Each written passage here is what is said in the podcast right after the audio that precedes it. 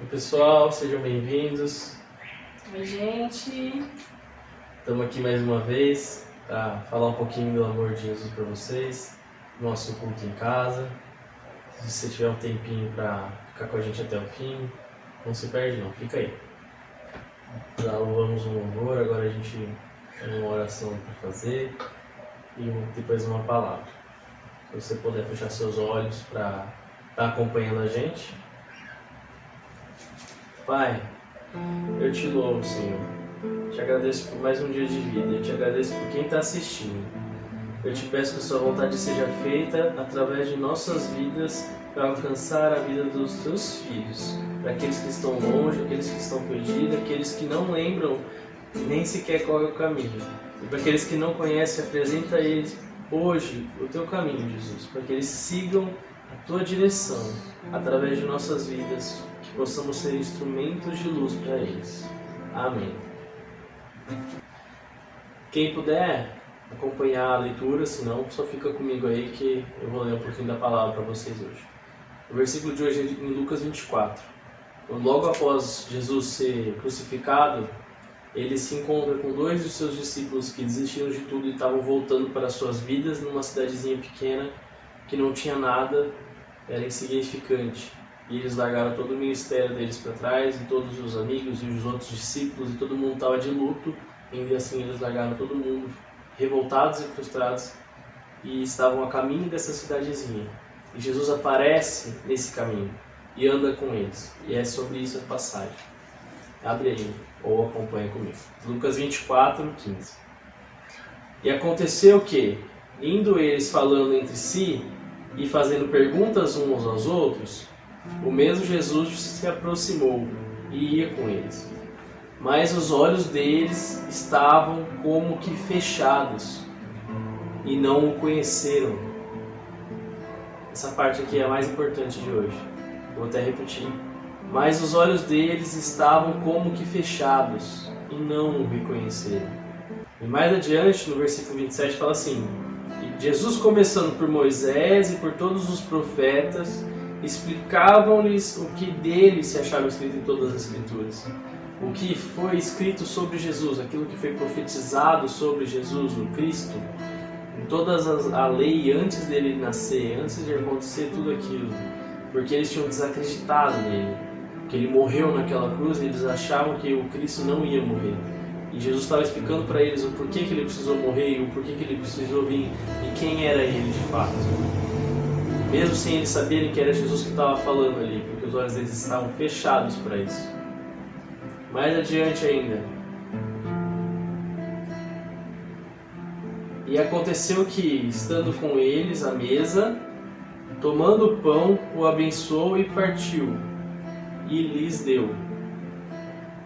E aí então abriram-se os olhos e conheceram que era Jesus. Então Jesus desapareceu. Nesse momento, Jesus senta na mesa com eles e parte o pão. E aí, naquele momento de comunhão, que a ceia significa comunhão, eles perceberam que era Jesus e Jesus sumiu dali. E aí, esse é outro ponto principal da palavra de hoje. No 32 diz assim: E disseram uns para os outros: Porventura não ardia em nossos corações quando pelo caminho ele nos falava e quando nos abria as Escrituras?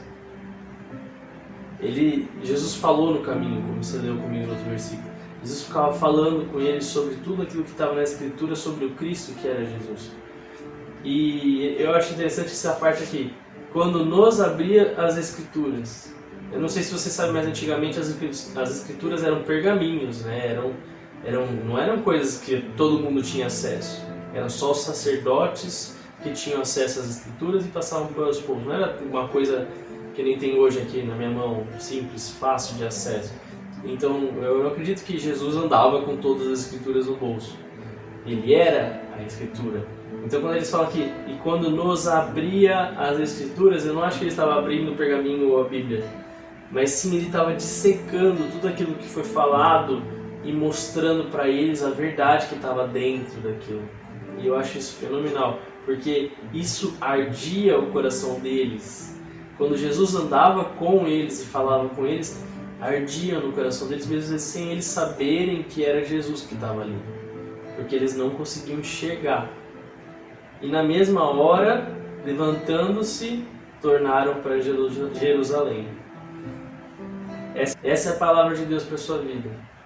Jesus estava andando com eles e eles não viam que era Jesus. Jesus estava falando com eles e eles não ouviam que era Jesus. Jesus estava mostrando para eles como que abria as escrituras, como que secava a palavra de Deus inteira para tirar todo aquele conteúdo que tinha e eles não viam que era Jesus, mas eles ardiam no coração deles que era Jesus. Eu quero te falar sobre cegueira espiritual.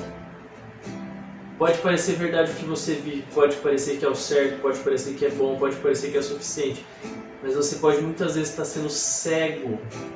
Seus olhos podem estar fechados para aquele que tudo te amou, para o preço que já foi pagado pela sua vida, que está conversando e andando com você. Essa cegueira mata, porque ela te impede de ver o caminho que tem vida, e nenhum outro caminho tem vida eles não estavam vendo que era Jesus, mas Jesus estava com eles andando e falando para que eles conhecessem a verdade.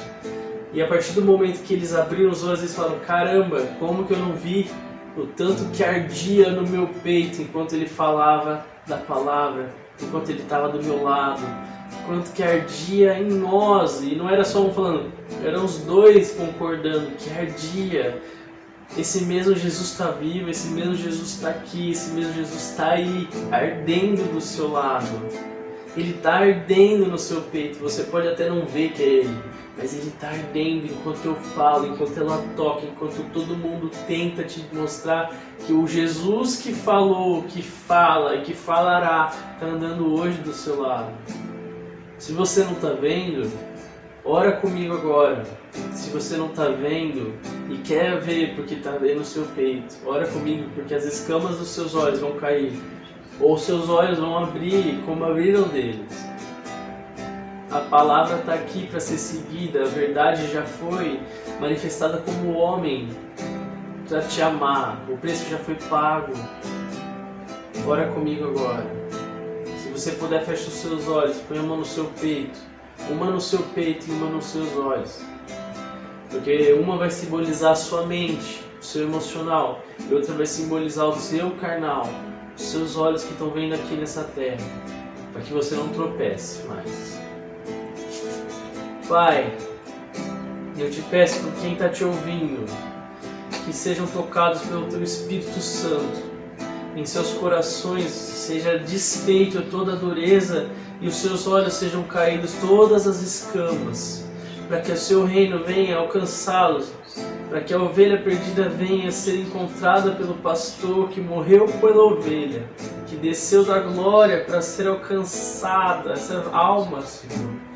Às vezes ela está andando contigo e do lado, mas não te conhece, não te reconhece, não sabe o que é ter você dentro. E o Senhor está falando, e o Senhor está amando, e está ardendo no coração dela. E eu te peço que haja mais e mais agora para que ela veja que o Senhor é o Cristo e que o Senhor a amou como ninguém mais vai amar nessa terra. Eu te peço, Senhor, tira as escamas dos olhos nessa hora, no nome de Jesus, para que vejam que só Tu és Deus. Amém.